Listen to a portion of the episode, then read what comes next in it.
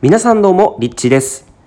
はい、えー今日はですね、収縮と拡張というテーマでお送りしていきたいと思います。えー収縮と拡張と聞いて、どんなイメージが湧いてきますかね？収縮と拡張。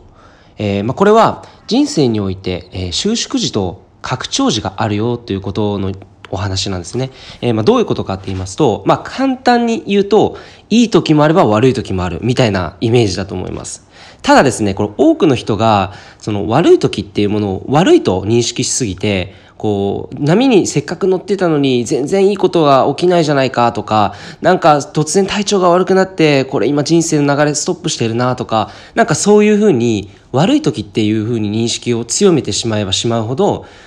この収縮時、要は縮こまっている時ですよね。この部分っていうものを生かすことができなくなってしまうんですね。えーそもそもこの人間として生きている中でやっぱりその筋肉もそうだと思うんですけど拡張と収縮ってあると思うんですよね。えー伸び縮みっていうんですかね。であとはそその春夏秋冬があるようにこうつぼみがこうどんどんどんどん開いていって、えーこう咲いていくお花が咲いてまた枯れてっていう、まあ、こういったサイクルがあるように僕たちもこう生きながらこう波っていうものがあるんですよね。でその波をこれあるあるものだってこの波っていうのは普通に自然のものなんだっていうふうにこう思うことによって実はいい時と悪い時っていう認識をどっちもいい時といい時っていうふうに認識することができるんですね。えーまあ、よくその拡張してる時っていうとまずどんなことが起きている時かっていうとすごく物事がスムーズにいってたりとかなんかこうやりたいことが雷が落ちたかのようにはっきりとこれなんだって分かった時とかあとはこう人間関係ですごくいい状態が続いてたりとか基本的にこう人生の流れがいい方に向かっている時は拡張時でじゃあ収縮時っていうのは何かっていうとこうななんかこういきなりこうやろうと思っていたことがキャンセルになっちゃって、ね、友達と約束したのが友達が行けなくなっちゃったって連絡が入ったりとかなんかストップしちゃうとかあるいはすごく元気だったのに突然こう体調が悪くなって風邪をひいてしまったりとかそういう時あると思うんですけどこういう時になると実はこの多くの人がなかなかそれを収縮時をなんかこう悪い時っていうふうに捉えてしまっているんですよね。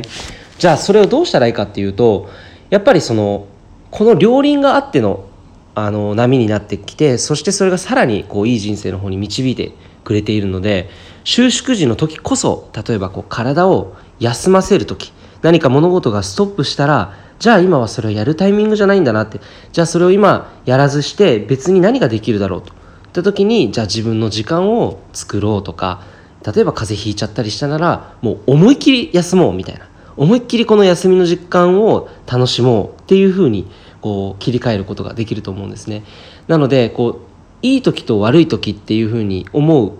ことが多いんですけどじゃあそれを悪い時っていうふうに思わずどうしたらこれが自分にとって意味のある時間になるだろうかっていうふうにこう切り替えて考えることによって、えーよりまた拡張した時に力強く、まあ、100% 120%のエネルギーを発信して、えー乗り越えてまたさらにねどんどんどんどんいい方に向かっていくんじゃないかなというふうに思います、まあ、この収縮時特にまあ風邪ひいたりとかなんかやる気出ないなとかなんか最近うまくいってないなっていうところで悩むこと悩むこともできるし悩まないでじゃあ今こうゆっくりと自分の時間を過ごそうとかね、えー思いっきりもう休ん休んだろうみたいなね、えーそういうふうにこう思いっきりこう切り替えるっていうことがすごくあの大事なんじゃないかなというふうに、え思って今回はこの収縮と拡張というテーマについてお話をさせていただきました。